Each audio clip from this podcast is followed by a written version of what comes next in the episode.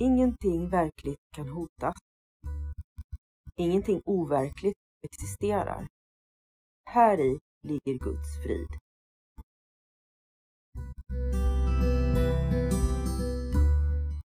Mitt namn är Magdalena Wiklund och den här podden handlar om hur jag fann frid. Allting har sin grund i Helen Schuckmans uppenbarelser då Jesus dikterade det som sedan skulle bli boken, en kurs i mirakler, för henne. Jag kommer att referera både till kursen och till Bibeln eftersom Helen fick så mycket förklarat för sig av Jesus om hur vi egentligen bör tolka Bibeln.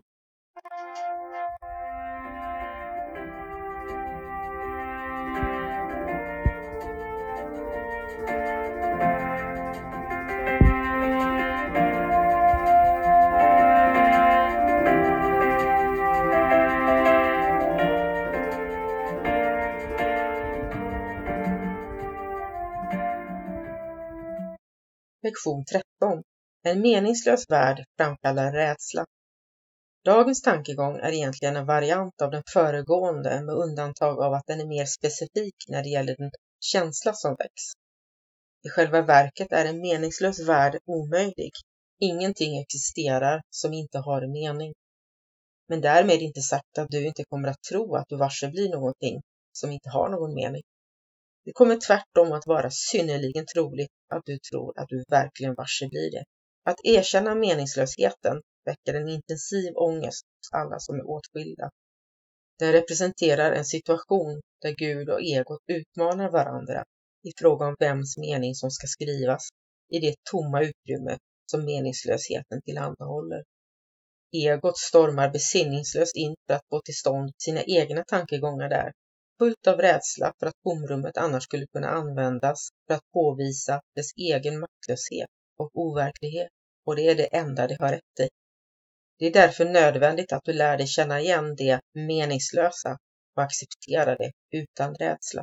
Om du är rädd är det oundvikligt att du kommer att förse världen med egenskaper som den inte har och fylla den med bilder som inte existerar. För egot är illusioner säkerhetsanordningar vilket det också måste vara för dig som jämställer dig själv med egot.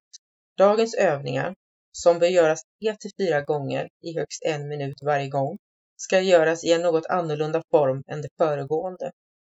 Upprepa med slutna ögon dagens tankegång för dig själv. Öppna sedan ögonen och se dig långsamt omkring medan du säger Jag ser på en meningslös värld. Upprepa dessa ord för dig själv medan du ser dig omkring. Slut sedan ögonen och avsluta med En meningslös värld framkallar rädsla eftersom jag tror att jag tävlar med Gud. Du kanske tycker det är svårt att undvika att på ett eller annat sätt göra motstånd mot dessa avslutande ord. Vilken form ett sådant motstånd än kan anta. Påminn dig själv om att du egentligen är rädd för en sådan tanke på grund av fiendens hämnd.